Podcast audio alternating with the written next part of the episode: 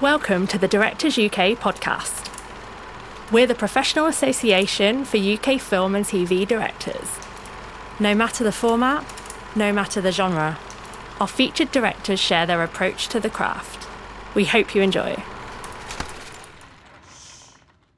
Thank you so much, everyone, for joining us. Uh, my name is Anna Bogatskaya. Um, I'm a white woman of Slavic origin with shoulder length dark hair and glasses. Um, I'm extremely excited to talk to Chai Vasarhelyi and Jimmy Chin, two directors who are personally responsible for worsening my vertigo with their Academy Award winning film Free Solo. Um, I will never forgive you for that screening. Um, it's an absolute joy to talk to you both about your narrative debut, Nyad. Um, as Toyin said, we're, um, we're going to chat for a little while and then I'm going to open it up to questions. But as we have a conversation, feel free to pop your questions into the Q&A box.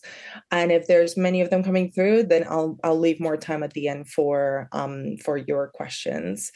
Um, but to begin, can you both tell me when and how did you first hear about Diana Nyad?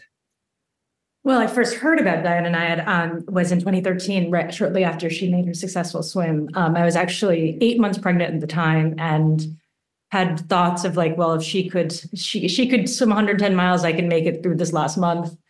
Um, but it was only much later that we were approached about the project, and it was some enlightening producing where Teddy Schwarzman and Andrew Lazar had seen Free Solo and thought you know, we would probably like this would be something that would be interested in. And I think for us, like we had explored this idea of individuals who push the limits of what's possible, but mm-hmm. very much in the male experience. And we were looking for something that would allow us to explore those questions in a woman's experience. And Diana Nyad is just that individual. She's not afraid to pursue her dreams. She's not afraid to want something desperately. Um, and we just knew. And I think it also was this confluence with an opportunity to create two very rich roles for two female actors. Yeah, I, I grew up swimming competitively and you know I had followed what uh, Diana had done um, but I I didn't know the details of it not to the degree that you know um, we we share in the film so when we got the script read the book both Chai and I knew that this would be uh, an amazing project um, because Chai and I have like sometimes very uh, differing points of view, and when they intersect, um, that that's when we know it's something that um, we'll we'll be able to dive into.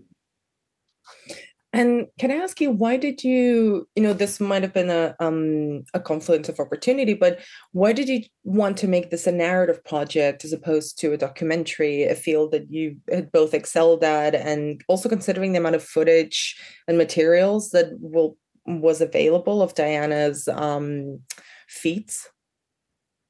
It's a good question. Um, one, it would have been past tense, and you know, we really do love making verite documentaries and you know capturing something as it transpires. And also, there was a very good film called The Other Shore that was made by her nephew, mm-hmm. um, and there was something about this challenge of how do you tell a true story in narrative fiction coming from a nonfiction background that was exciting and interesting to us. Um, I think there was also this idea that in, it seems increasingly that people are quick to undercut women's truths. And there is an opportunity here to play with what we know from nonfiction with in a narrative form that could somehow address that or like start to look at that question. That's quite interesting, and I'll, I definitely want to come back to that a bit later when we talk about character. Um, but I'm specifically thinking of members who might be watching who might be moving from documentary to narrative filmmaking, like you've done. Um, can you share a little bit about the processes you adopted from documentary making that have been useful for this project, or perhaps some challenges that you did not expect to come up against? Well, I had worked in only one narrative feature previously, and that was over 20 years ago when I was Mike Nichols' um, assistant on Closer, and we actually were in London, shooting in London.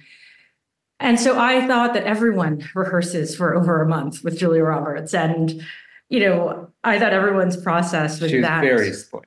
Um, I, I really, I came, it, it was, it was the best film school I could have ever had. And, you know, so it was always about the text for us, about the words, about, um, how to construct, construct the story. And I think like the main difference was suddenly, unlike in nonfiction, when, when your job is really to be the closest possible observer, the warmest light that you could be watching someone with.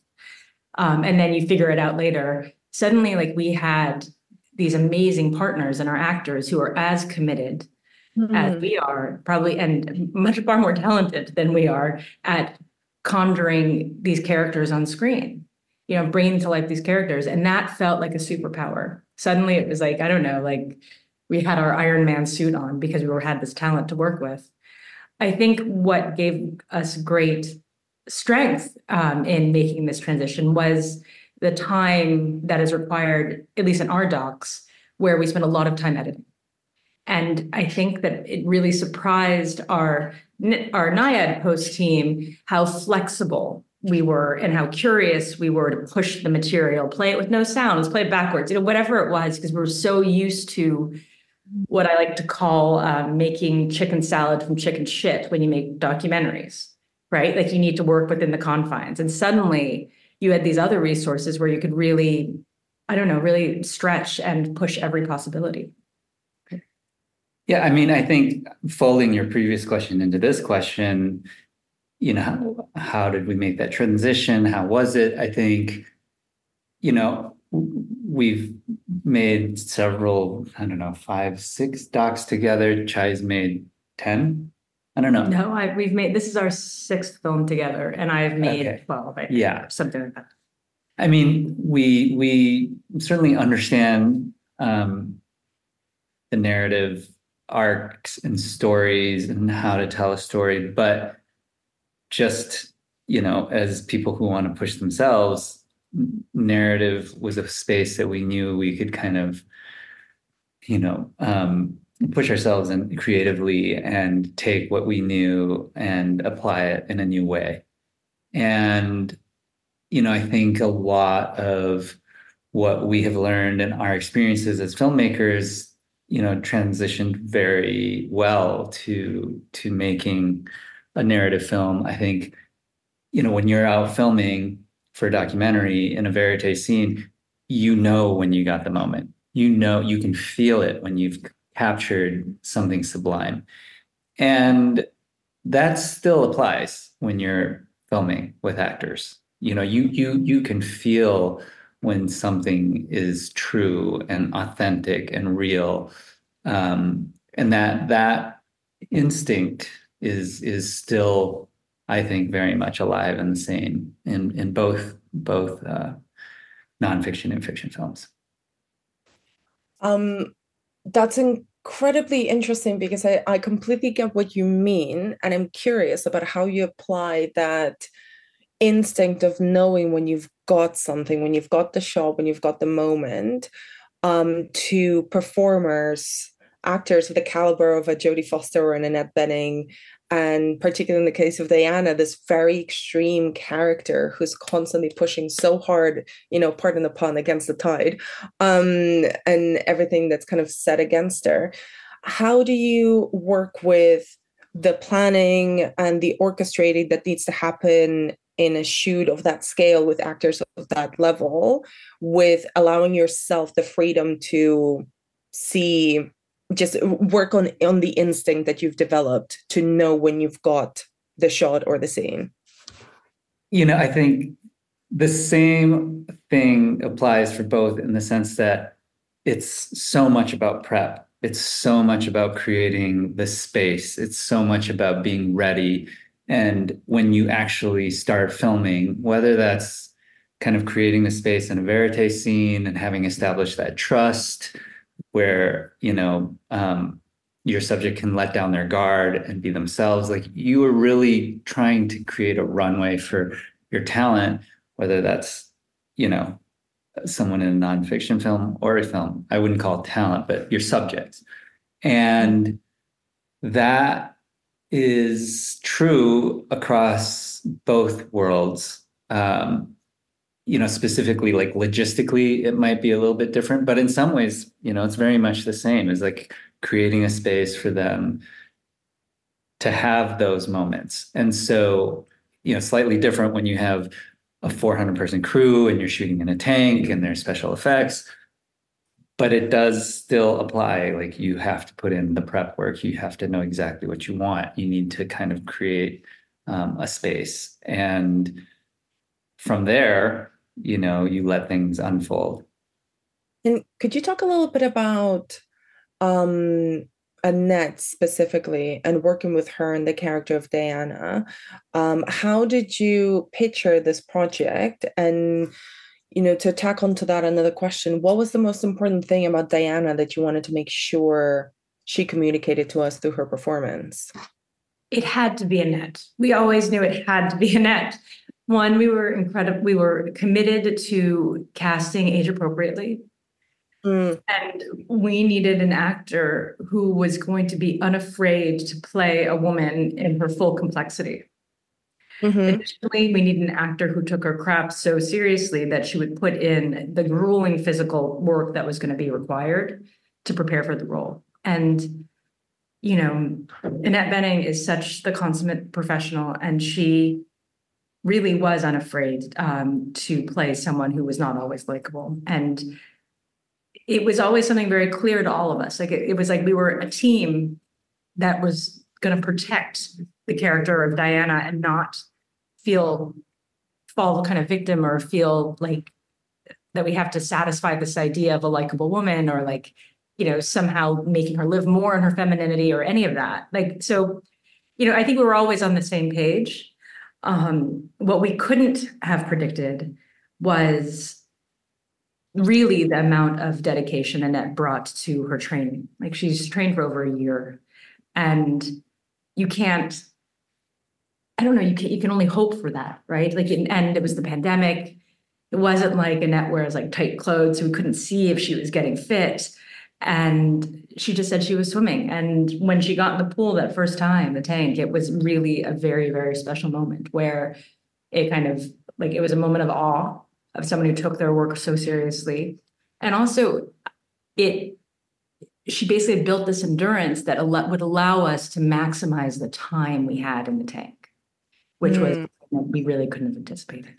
Yeah, because she she she would just stay in the water because she knew every changeover if she got out of the water would add time, um, and we we had to make our shoot days. So she was such a trooper. She would say, okay, you know what? I'm fine. Let's keep rolling. But I'm talking like four to six to eight hours in the water. Um, I mean, she was, she really became an extraordinary athlete, like the person that she's depicting. And I think, um, you know, the benefit of that too, with the crew and everybody else, you know, how shoots shoots our arduous days no one could complain, right? Mm. Because our, our number one was in the water, swimming all day. And I think she really elevated the um, the entire, you know, production. Really, um, we just felt so inspired and lucky to be able to work with her every day. Um, her dedication and commitment was very clear, and I think I, it upped everybody's game. Mm. And one thing that really struck me watching the film was just how much time you spend um, on Diana's failures, or you know, maybe failures is not the right word, and her her failed attempts, um, and that really drew me in and kind of separated it from other kind of films um, about athletes that I'd seen uh, before. Kind of, why was it important for you to spend more time with her trying um, than with her winning? It's a good question. Um, well, I think in real life, she did spend a lot more time trying than she did winning.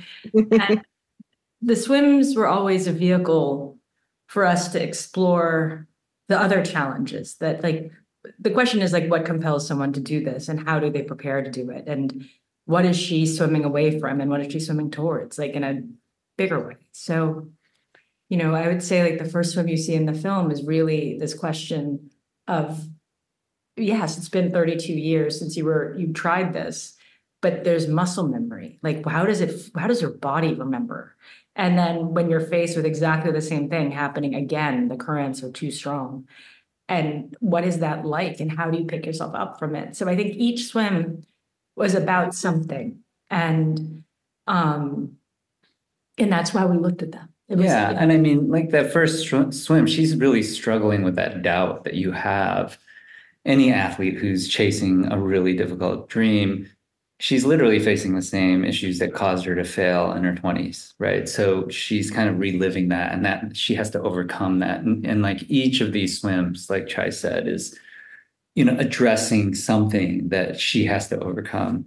Um, I also think that, you know, it's very true to the world that sort of world of adventure and these big expeditions and these big missions like these impossible dreams don't come easy you know and and it's not you know that you get it on your first try or your second try or your third try and um, it's how you come back from failure that really kind of defines who you are and as you see in the film um, Diana leverages that failure to to learn and to to refine and to keep trying. Uh, but it all speaks to her kind of indomitable spirit, right? And and in the end, um, it is that it is her her indomitable spirit, that perseverance, that tenacity that that um, comes through, and that's what we were trying to capture.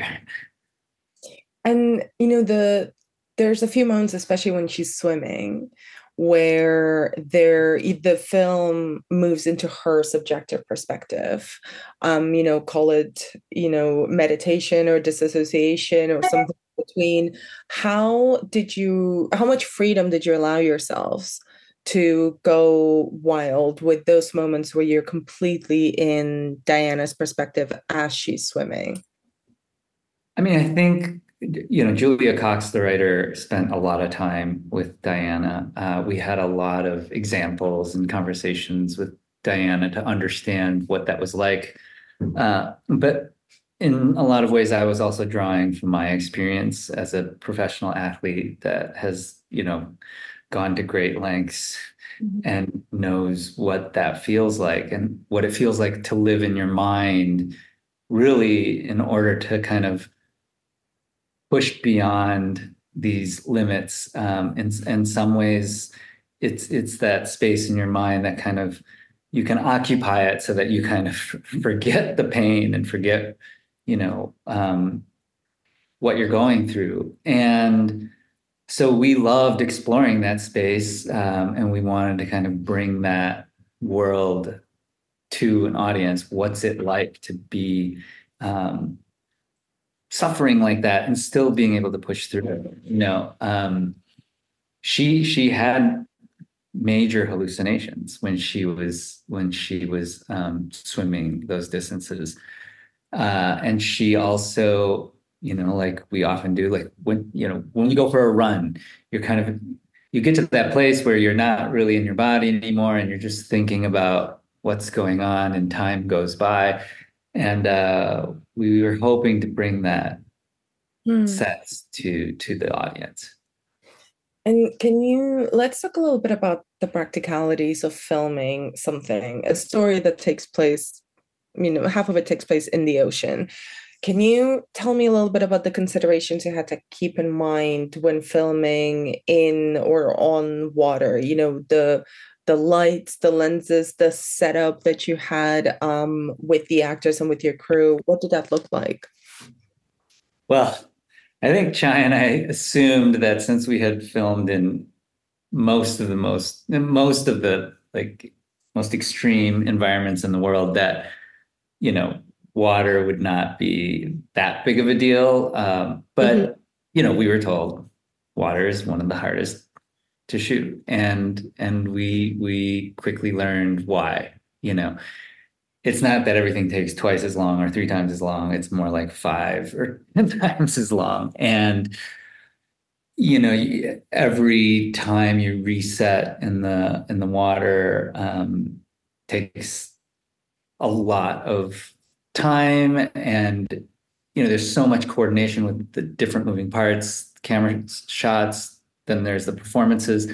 If they don't all line up perfectly everything can be done well except for you might have one element missing right? So you know i think directors are probably very familiar with that but in in this case it was it was quite the challenge. And um you know I, we were very very fortunate to work with claudio miranda who is you know a world class extraordinarily talented dp and you know we really focused on a few things which was how do you keep it interesting shooting someone swimming endlessly?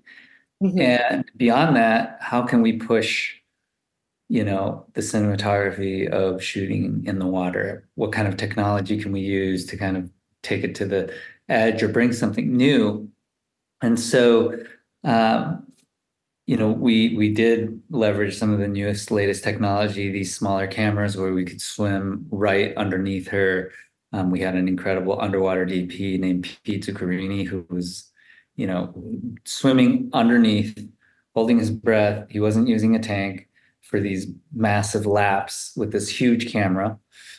Well, a much smaller camera than people have had before, but it's still it's still a big setup. Um, and you know, we had these devices. You know, Claudio created this this thing we called the SS Miranda, where he built this kind of half submerged box that we'd roll down this rail so that you could shoot from within the box and show, you know, these over under shots where you could see above the water and below the water, but it wasn't like the normal wide angle fisheye lens type of thing. You were actually pulled back and shooting into a window.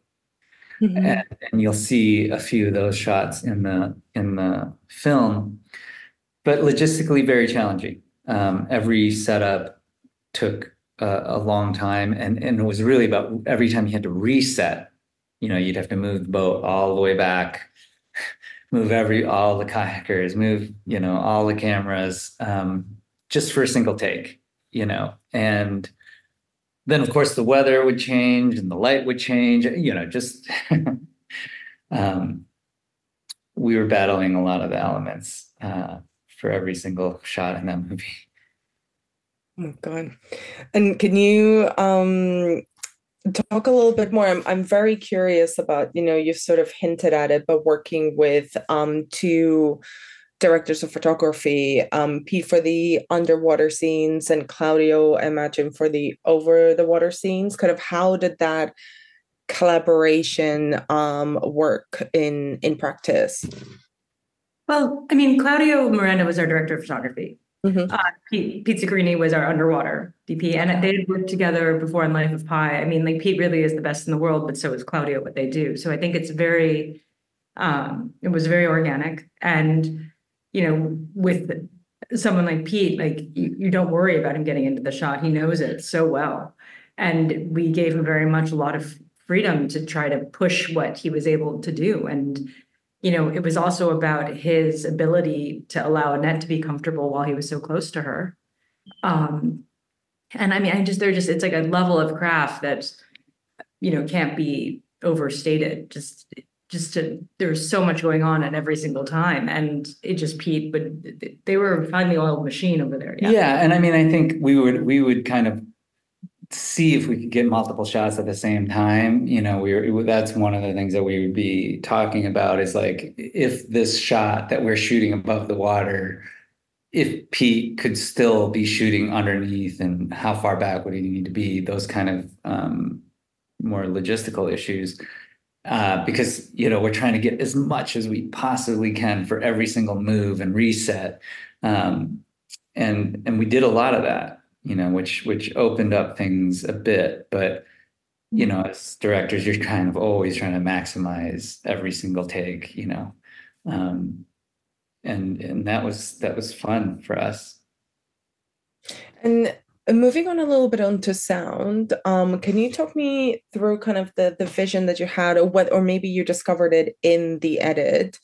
um, for the soundscape of the film. And I'm including here kind of not just the sound design, but also the work with your composer and the occasional like needle drops that exist in the film. Kind of did that was that in the text in the script? Did you have very strong ideas for it going in, or did you find that as you shot? I think the music was the needle drops. The songs were really important in terms of locating Diana. Mm-hmm. Um, the music is really important to the real Diana. She would swim to a 4 4 beat, and the songs would help her pass the time and also kind of focus when she was especially losing control over kind of her faculties. Um, um, so that seemed like an important way that we could allow audiences to connect with her because those are some of all of our favorite songs. Um, I think it was our VFX supervisor who said that the VFX put the film into the water, took the, the film out of the tank, and the sound put the film into the ocean. You know, and I think that really sums it up well. Um, you know, it's a strange thing swimming. Like you can't talk while you swim, and creating the visual cue, like the actually the emotional cues within the soundscape was something really important to us. Creating a texture that could allow it could either both underline the distance that between her and Bobby or bring them closer. Um, you know, I think so much of the storm is about how it sounds. Um, mm-hmm. I think, you know, so much of her hallucinations is also that sound, like this like trippy soundscape that she's living in. Um, and I have to say that, you know, working with Alexandre Desplat was a really special experience. Kind of for the first time in my life, like he he he presented a score that I could never have heard in my head for my film, if that makes sense. But it is mm-hmm. perfect for it. And his mastery over not just kind of like the nuts and bolts of composition about but about what a movie how his like really close listening to our film and and then coming up with it was it was just very very special to see someone at that level work like you know as he's creating right in front of your eyes. Yeah he he also he, you know he doesn't listen to the temp music. He he watches the movie and the music. and so you know there, there's a few moments where he just comes up with something completely different than what we had imagined kind of like chai said. That was surprising and that was like another level deeper than than we had really anticipated getting if that makes sense. So i think we were just i mean i felt like we were so lucky. We were surrounded by so many great great great craftsmen craftspeople claudio and Alexandre and Jodie and and Annette and so eh, so many people on the on the project. But what was interesting about the sound was that we've had the same supervising sound editor from for every film we've ever made. Her name's mm-hmm. Deborah Wallach, and I met her actually when I was working with Mike Nichols over twenty years ago. Um, and she had always been a dialogue editor mm-hmm. and an ADR mm-hmm. specialist, but because the docs were smaller, like she would she was like she would take on more uh, more responsibility. And you know it's it was you know she won a bunch of awards for free solo.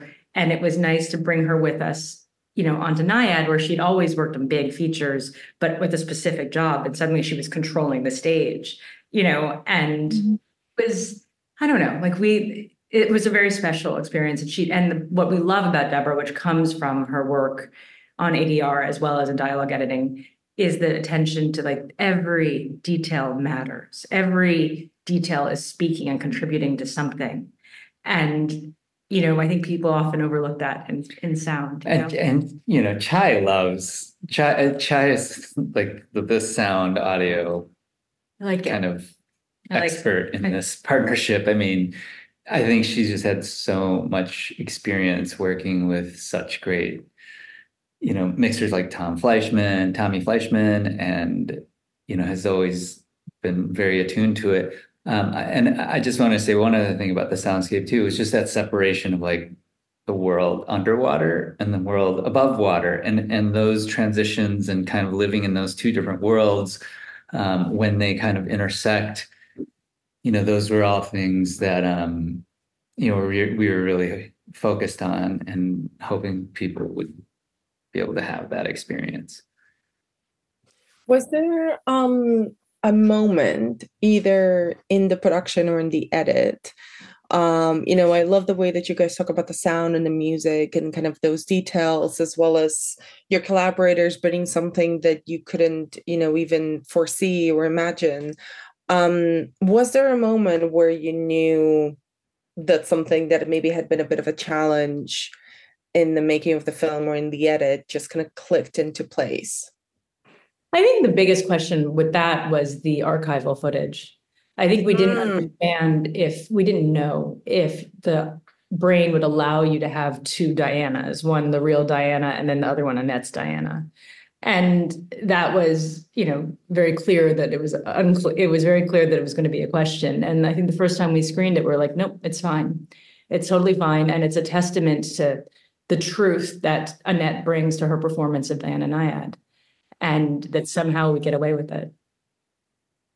was it important for you to have that element of uh, of archival footage in the film Only if it worked for the film. I mean, we're not those are like we're not that type of filmmaker, but you know, that Johnny Carson clip of the real Diana Nyad, it really doesn't get any sexier or better as a character moment. So we hoped, you know, but it's strong. And so the question really was whether the film could hold it, and it did. And actually, I think it's added, it's like quite additive in terms of the experience. And I think that gets back to what I was saying in the beginning about, you know, it was really important for me to include that 1989 clip of the real Diana talking about her abuse because it's not this is not just a fictional film. Like this is, you know, it's real events that happened and you know it was important to try to underline and like play with that idea of like the spoken truth. You know chai and i talked about this quite a bit and i i was you know not very sure if it was work if it was going to work. I think chai you know really specializes too in the in the edit in terms of kind of pushing the edit. I think when she kind of proposed this idea, um, you know, we we had to see if it worked.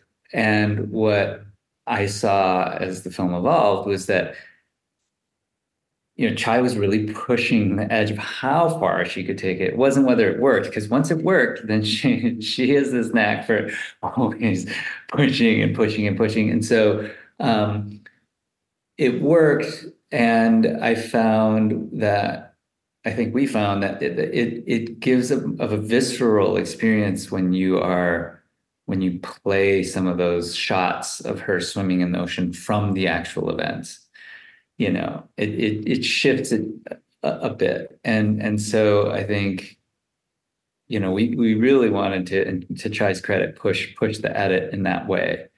Um and hopefully it worked for everybody and um, before I open up to uh, questions from the Directors UK members, I want to circle back to something you mentioned at the start of our conversation, Chai, about kind of wanting to create these two very full roles for women. Um, and we haven't spoken about Bonnie at all, which is sacrilegious. But can you tell me a little bit about the the central relationship of the movie, the between Diana and Bonnie? Kind of what was um, what was crucial for you to get across from their emotional partnership and you know and their athletic collaboration as well? I mean i think the central part is this idea of chosen family. I think that both diana nyad and bonnie stoll and jodie foster come from a generation of women who whose families probably didn't support their choices um, or may not have supported their choices and where this idea of chosen family was incredibly important. And i think that what's so special about Jodie Foster's Bonnie is that she provides this deep anchoring of the friendship and like somehow through her eyes you can come to understand Diana and love Diana and love Diana. Um it's not easy to love and you know I would disagree and I that I think that's a disservice. okay okay um, I mean in no but that's the point is Yeah. that it has to we were really committed to creating these full characters that you know you don't get to see very often women in their 60s or lesbians or um, trick like people who are women who are allowed to be complicated and not perfect all the time and who are allowed to want something really badly and want it more than not be afraid not be like embarrassed about wanting it. And i think you know both jodie and annette really understood that and you know but it was about that friendship to make it work and to give it like a heart and not for it to feel as painful you know but it is painful you know and that's kind of the I found the real joy and the real kind of like fabulousness of the film was the complexity. And um, I'm not the, I think the audience is a little bit shy. So before I let you go, I just have one last question. And as a big fan of what some people call um, unlikable female characters, um, I I thoroughly enjoyed that aspect of their relationship. And, you know, um, I wanted to ask you kind of what would you like audiences to take away from not just the real life story of of Diana Nyad, but about this film and the way that you've centered the relationship between Diana and Bonnie as well as her um her ambition and her her dedication to her ambition. Well, I, mean, I think there are a lot of things you can take away from it, but I'll tell you the one that I have like really come to embrace, like at least personally, is there's something about knowing that Diana Nyads are out there that allow me to feel even more comfortable in my own skin. And, you know, and be more comfortable with my own ambition, my own vision, my own desire to see it realized. And I think like there's an interesting thing about athletes and artists that, you know, it, it takes such a singular faith or singular like deranged vision to, to try to do this stuff. And I feel safer in the world knowing that people are watching Diana's story. You know. And I would say uh, courage, because I think it's hard, you know, sometimes to understand how much courage it takes to have an impossible dream, to convince everybody to get on board to this dream, knowing that you could fail you know, I mean, you are accountable to so many people, including yourself, when you have something this big that you're trying to achieve. And that reaching for a dream is is really the most vulnerable spot, I think, for for us as humans. Like it really is. And it takes so much courage to even have the dream, to try and execute the dream, and then to succeed. So um, I think it's a it's a film about courage. Thank you both so much. Um, we've run out of time, but before I hand over to Toyin, um, just wanted to say thank you to both you, Chai and Jimmy, for your time and your um, generosity tonight. Yes. Thank you for having us. Thank this was you. really fun. This podcast was recorded at a Directors UK member event. You can hear plenty more directors in conversation by subscribing on the usual streaming platforms. Follow us on social media and find out more about us at directors.uk.com.